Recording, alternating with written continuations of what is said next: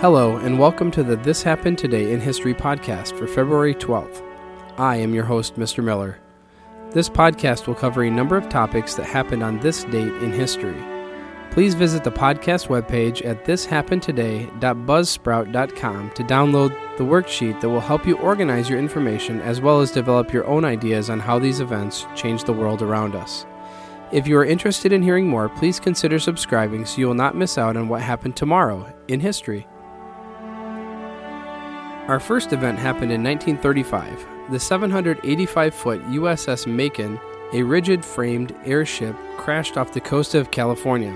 It was built and operated by the United States Navy for scouting and was the last U.S. Navy dirigible built. Her sister ship, the USS Akron, had crashed off the New Jersey coast on April 4, 1933, killing 73 passengers and crew. The USS Macon and her sister ship, USS Akron, were among the biggest flying objects in the world. Although the Hindenburg was bigger, the two airships still hold the record for the biggest helium filled airships. Due to the crashes, the U.S. Navy suspended all plans for further helium filled airships. In 1924, Calvin Coolidge became the first U.S. president to deliver an address to the American people by radio. The message was short, and the main focus was Coolidge's announcement that he was going to run for president. His broadcast opened the door for future presidents to use the radio for mass communication. FDR was by far the most popular with his fireside chats with the American people.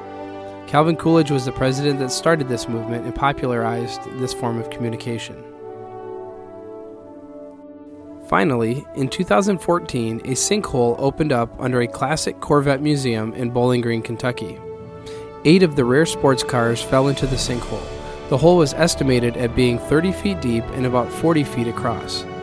Sinkholes are caused when water underground erodes a layer and creates a cavernous area. When there is enough erosion and the ground cannot support the weight above, the topsoil and anything on it collapses into the eroded area. This could be caused by a broken pipe, underground river, etc.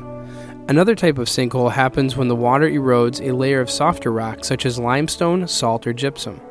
Due to underlying deposits of limestone, Florida has many sinkholes. Many are in the form of lakes that have formed after old sinkholes have refilled with water. You have been listening to the This Happened Today in History podcast for February 12th. I thank you for listening and I hope that you have enjoyed learning about historical events from the past. Thank you to the following websites for the information regarding today's topics thepeoplehistory.com, realclearhistory.com, in the Florida Department of Environmental Protection.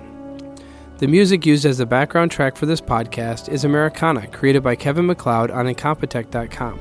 If you enjoyed this information would like to hear more, please consider subscribing, as this will keep the historical events in your feed in the morning for each day. I hope you have a great day.